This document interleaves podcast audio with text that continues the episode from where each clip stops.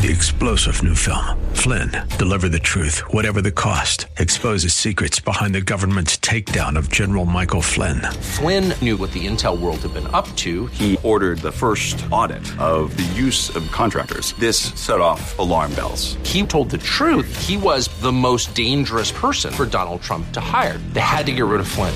Flynn, deliver the truth, whatever the cost. Available now. Watch it today. Go to salemnow.com. Salemnow.com. Grace and peace to you, and welcome to Reaching for Real Life Radio with Sean Azzaro, the senior pastor of River City Community Church in San Antonio, Texas. Now, this is a church that exists to help people just like you find the real life you were created for and find it to the full. That's what Jesus promised in John 10 10. And today we continue in the series in the book of 1 Corinthians. Today we're in chapter 9. Pastor Sean reminds us that, like it or not, life is moving pretty fast, like we're all in a race. So, in this race, are you running for fame or power, money, or something else this world offers? Well, if you picked any one of those, well, none of those will last. Sean has a special message for you on keeping your eye on the real prize.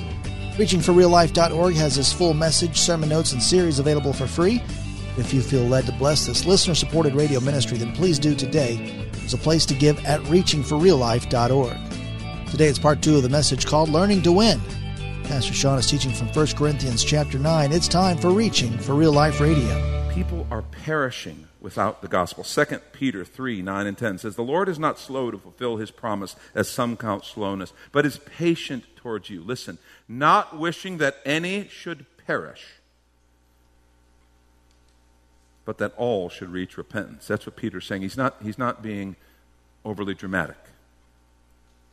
And he goes on and says, But the day of the Lord will come like a thief, and then the heavens will pass away with a roar, and the heavenly bodies will be burned up and dissolved, and the earth and the works that are, are done on it will be exposed. See, this isn't a game. Life here doesn't go on forever. I'm sitting in that funeral this last week going, man, it just happens, and a person's not here anymore. And whether it's something like that that we see so tragic, or something we just go, well, it's an accident, and on the way home, someone loses their life in a car accident, or whether someone gets sick and they leave too early. Whatever it is, life here doesn't go on forever. And we need to understand that. that's what Paul's talking about. There, there are perishable awards and, and achievements and prizes and wreaths that we can earn. But there's an imperishable one. And if we really believe what we say about the gospel, We've got to understand it's a matter of life and death. That's the truth. Jesus in Matthew 5, 27 through 30. Remember what Jesus said? You've heard that it was said, You shall not commit adultery. But I tell you, anyone who looks on a woman lustfully has already committed adultery with her in his heart. If your right eye causes you to stumble, gouge it out and throw it away. It is better for you to lose one part of your body than for your whole body to be thrown into hell. You think Jesus is just being dramatic? He's making a point of how serious this is.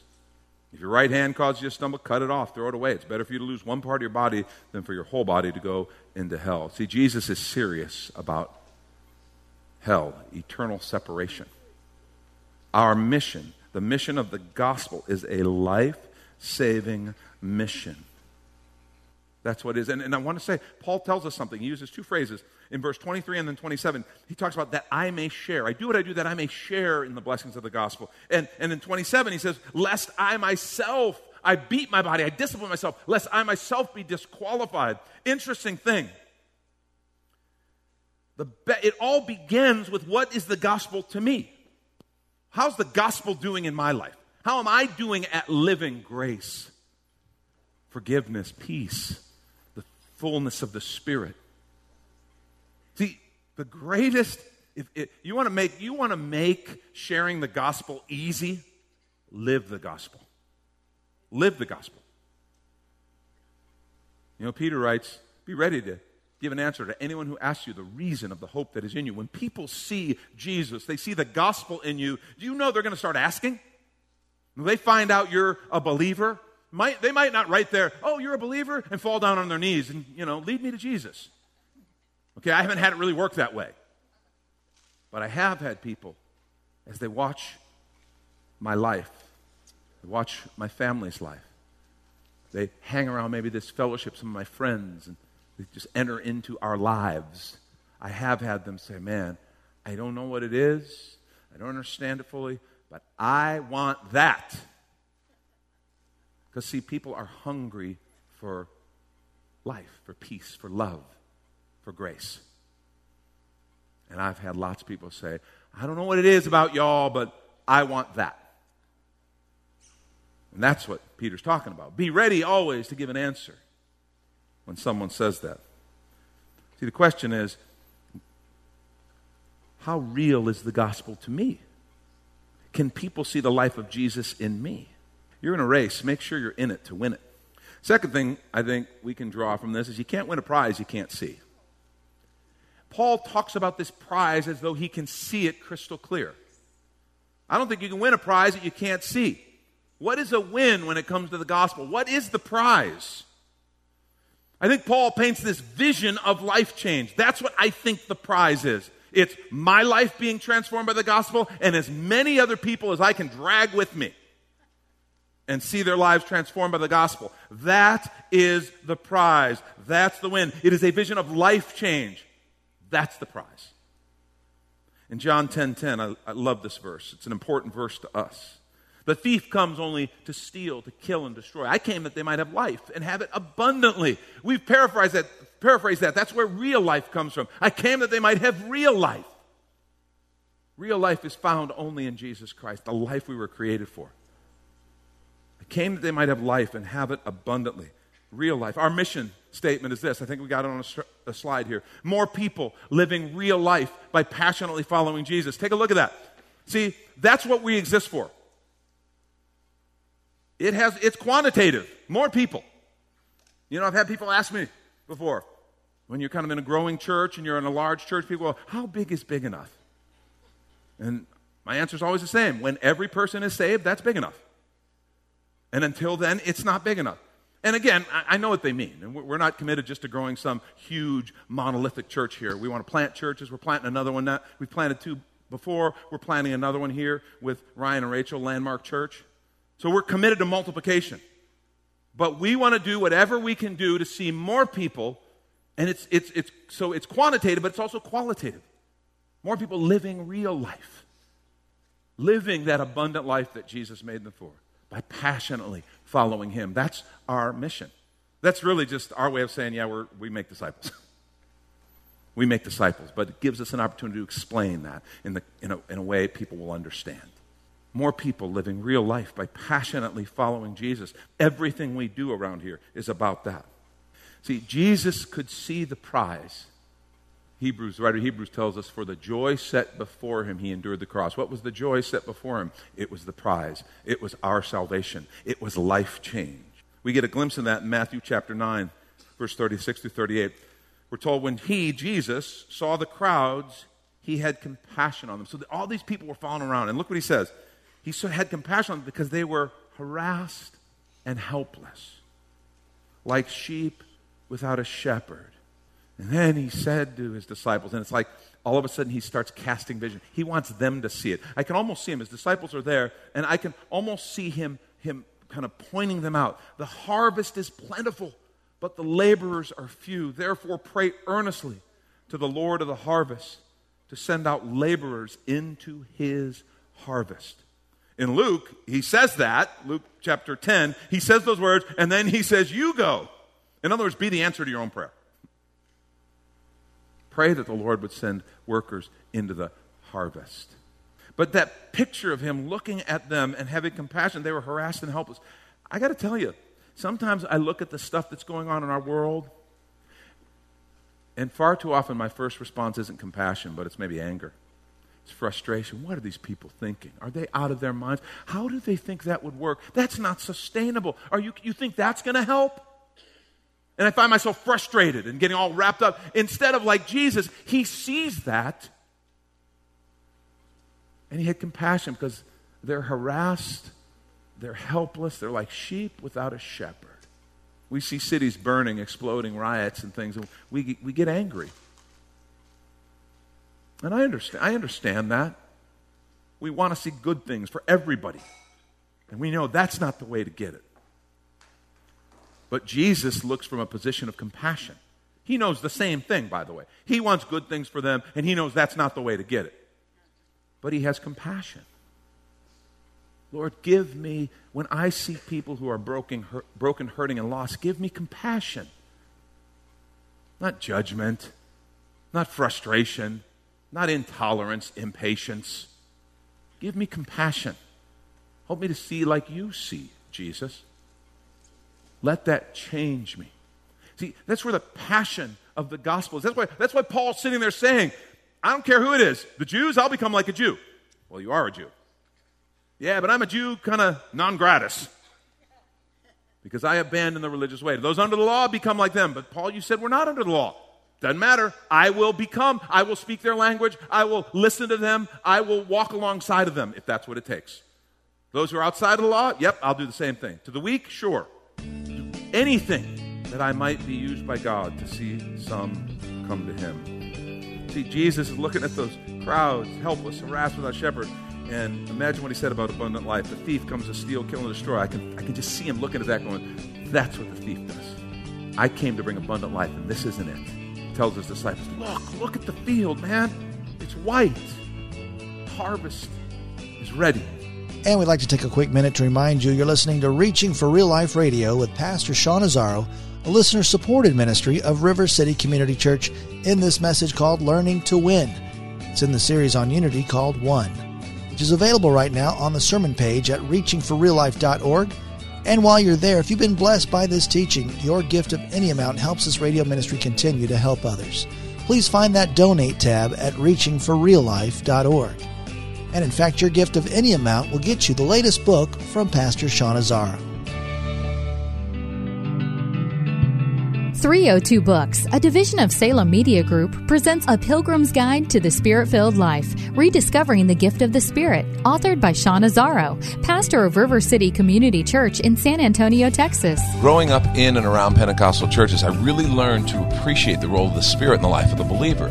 But I also saw what I considered to be imbalance and excess in some of our churches when it came to how we taught about the infilling. Now available at Amazon.com, Sean Azzaro shares his most requested teaching and radio broadcast broadcast series in a devotional form, encouraging you to embrace the spirit filled life. I wrote in a devotional style to encourage readers to examine the scripture with fresh eyes and make room for the Lord to speak about the role of the Spirit in our lives. The goal of the whole book is to simply make you hungry for more of the Spirit. Order your copy of A Pilgrim's Guide to the Spirit Filled Life by Sean Azzaro today at Amazon or reachingforreallife.org. And now the conclusion to the message Learning to Win. This is Reaching for Real Life Radio. In Ephesians 4 20 through 24, Paul talks about, he says that, however, is not the way of life you learned. He's talking about a sinful way of life. He says that's, that's not the way you learned when you heard about Christ and were taught in Him in accordance with the truth that is in Jesus. You were taught with regard to your former way of life to put off your old self, which is being corrupted by its deceitful desires, to be made new in the attitudes of your mind, and put on the new self, created to be like God in true righteousness and holiness. See, the prize is life change. My life change and life change in people around us. And then Paul goes on to give some specifics of the new life in contrast to the old life in Ephesians 4. Let me just ask you, what does life change look like to you? Think about it. What does life change? If you think about the gospel, think about someone that you care about who is far from God. What does life change look like to you? Maybe it's just someone repenting and being forgiven, totally forgiven, and the tears of joy as the weight of sin is gone. Maybe it's just freedom from addiction, brokenness, fear, anger, bitterness. Maybe it's a change in, in family, change in, in work. All of a sudden, I'm, I'm working now with a purpose because I'm a follower of Jesus. I'm filled with the Spirit every single day. Do you have a vision for life change in the people around you? We listened to one of the talks from the Leadership Summit this uh, last year. We had a, a staff retreat this last week got away for a couple days and just kind of worked on some issues. And one of the talks we looked at again was from Craig Groeschel. And he talked about when he was a youth pastor and how he brought a bunch of kids, and they, these kids were rough. They didn't belong in church, kind of, they didn't know what to do. And they sat in this dear, sweet old lady's seat. Her name was Fran.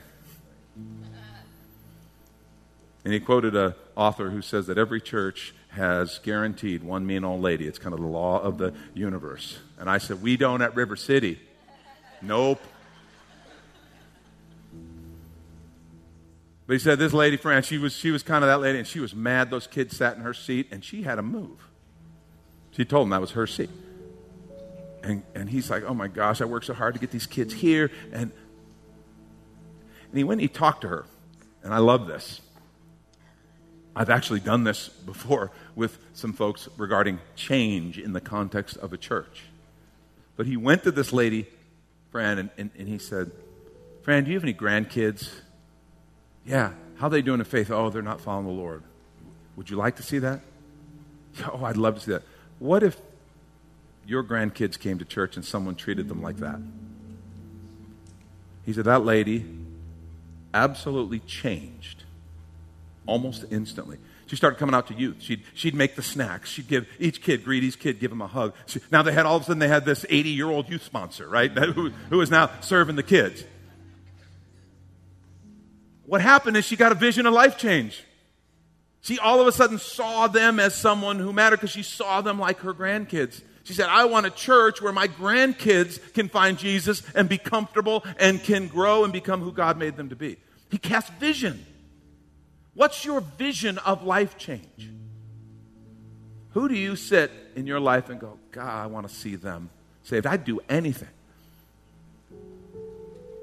Yeah, Sean, but they're, they're, they're a Democrat. They're a Republican. I can't talk to them. I can't be seen with them. I mean, that would be ridiculous. Stop it. See the things? This, it, we laugh when you put it like that, and yet we let that stuff divide us all the time. Paul says, Nope. No, I'm passionate about the gospel. We're in a race the question is, are we in it to win it? It's the gospel. Our race involves taking as many people with us as we can. The last thing I want to point out, and I'll wrap up with this, and this is so important. When he compares it to a, an athletic endeavor, he's implying that winning takes training. Winning takes training. Remember what 24 through 27 said? Do you not know that all in a race, all runners run, but only one receives the prize? So run that you may obtain it. Every athlete exercises self control. He's talking about training, discipline in all things. They do it to receive a perishable wreath, but we an imperishable. So do not run aimlessly. So I do not run aimlessly. I do not box as one beating the air, but I discipline my body I train my body and keep it under control, lest after preaching to others, I myself should be disqualified. See, winning takes training. What can we do to train to be more effective at sharing the gospel? Well, one, first thing that's so important, and this, by the way, is some of the heaviest lifting make sure the gospel has changed us. Make sure one, that people can see Jesus. It doesn't mean perfection. Just make sure people can see Jesus in me.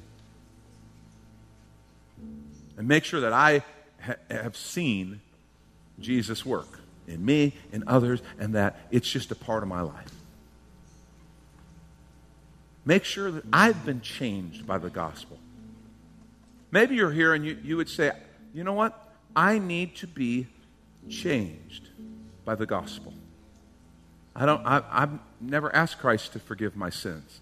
I've never let, his, let him forgive me and fill me with his spirit. I want to say you can this morning. It's actually quite simple. I'm not using the word easy because surrendering your life to Jesus, I'm not going to call that easy. But it is fairly simple. And it is wonderful because it now all of a sudden, because of his death on the cross, my sins can be forgiven and justice be satisfied. See, God is just, and that's why the cross was necessary. My sin incurred a death penalty. Jesus paid that death penalty on the cross. That's why the cross is such a big deal. When I become a follower of Jesus, when I am forgiven, it's because I accept that free gift of His death on my behalf, His death paying the penalty for my sins. Now, you can do that today. the beauty is it doesn't stop there. It's not just about the sins of the past. When that sin is dealt with, God, by His grace, gives me what I was created for His Holy Spirit filling me. My spirit becomes alive in Him because His Spirit is in me. That's what salvation is. And with a prayer as simple as, Lord, please forgive me, I'm a sinner. I receive that free gift of your death on the cross for me. And I invite you to fill me and lead me now as my Lord and Savior. A prayer that simple will change your life. Scripture says you'll be a new creation. Receive Him and make sure the gospel has transformed your life. Another thing, way we can train, we immerse ourselves in the gospel. And what that is, we talk about it all the time. It's the word and prayer. Be a person who is in the word and praying. See, as we take in the word, as we begin to see how God sees, we begin to receive his word, let his spirit speak to us, and we pray, we interact with him, it becomes more alive and real to us every day. And we begin to change how we see the world. You want to have compassion on the harassed and helpless? Be a person who's daily in the Word and prayer and watch and see if his thoughts and attitudes don't start to absorb into you because his Spirit is there to bring it to life. So immerse yourself in the gospel through prayer and the Word. And the last training I think I want to encourage you in, and this is one that I think is kind of the rubber meets the road tough part for us. Start sharing what God has done. Start sharing what God has done for you. Are you willing to do that? Are you willing to share the good news of what He has done for you? I would ask you this um, What's your story of faith? What's your story of faith? Someone came and asked you, what, What's this Jesus thing? Okay, I, am interested. What's this Jesus thing about? What, what's your story? What would you tell them? What have you seen God do? How many of you are familiar with what an elevator speech? You know what an elevator speech is? Yeah, salespeople around, salespeople, networkers, business people, elevator speech. It's a, like a two minute speech. If you were in an elevator, someone said, Oh, what do you do? And you could just tell about your business, tell about what your deal is. What if we had a two minute elevator speech on what the gospel's done for us? Some, if, if someone were interested, we could, in a minute and a half, two minutes, just say, Oh, man, Jesus has changed my life. I was like this, but, but let me tell you what happened when I met him and, and all the things he's brought into my life. And if we got to where, in just a few minutes, we could just bring that naturally into the relationship. Could we do that? I want to encourage you. Figure it out, practice. Find a friend, share it with them. Don't try to be super religious. Don't try to be super the- theological. Tell your story. And be prepared to tell people what Jesus has done for you. Here's a question Who are you praying for? Who in your life do you care about a lot that you want to see Jesus set free? You want to see, you're like, man, if Jesus could set them free, their life could be totally different. And I'd love to see that. Put together a list in your community groups. Put together a list and pray for, pray for those people. And just share that. Watch and see what God does. If you learn to share just a little bit of your story of what God's done for you, okay, and you begin to pray specifically for people, see if God doesn't give you opportunities to share. This is what it means to be ready when they ask. Live it, pray, be ready. And I'm telling you, you'll see God begin to start some action around you. See, that's the power of the gospel. I don't want to just say this world is messed up and the only hope is the gospel.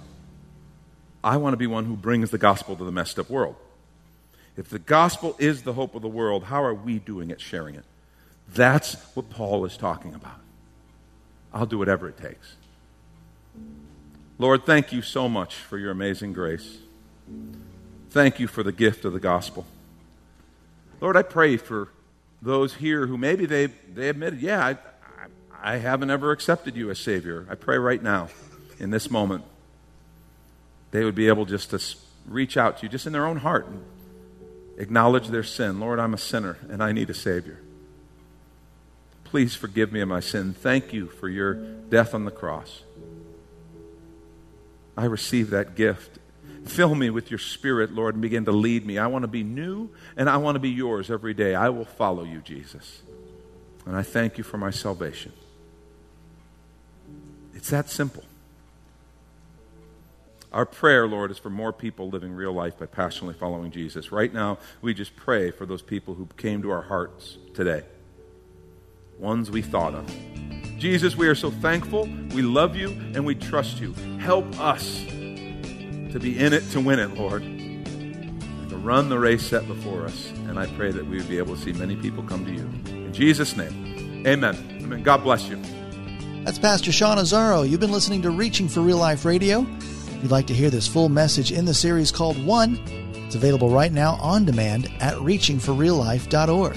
And we'd also love to hear from you on our Contact Us page, or even better, your financial gift helps this radio ministry continue. Find the Donate tab at reachingforreallife.org. But of course, you're invited to visit and join us at River City Community Church, located on Lookout Road right behind Retama Park, right next to the Real Life Amphitheater. If you'd like to call the church, the number is 210 490 5262 as Reaching for Real Life Radio is a service of River City Community Church. We hope you join us again next time as you travel the road to real life. Three star general Michael J. Flynn, head of the Pentagon Intelligence Agency, knew all the government's dirty secrets. He was one of the most respected generals in the military. Flynn knew what the intel world had been up to. He understood its funding. He ordered the first audit of the use of contractors. This set off alarm bells. The explosive new documentary, Flynn, Deliver the Truth, Whatever the Cost, uncovers the facts behind this scandal. Flynn told the truth. He was the most dangerous person for Donald Trump to hire. I find out the worst enemy that I'm going to face in my life is right here in America. They took my assessment and they wanted me to change it. And I was like, I'm not changing it. They had to get rid of Flynn. With in depth interviews, archival footage, and never before seen personal records of the man behind the headlines. I just felt like I was drowning. Flynn, deliver the truth, whatever the cost. Available now. Watch it today. Go to salemnow.com. Salemnow.com.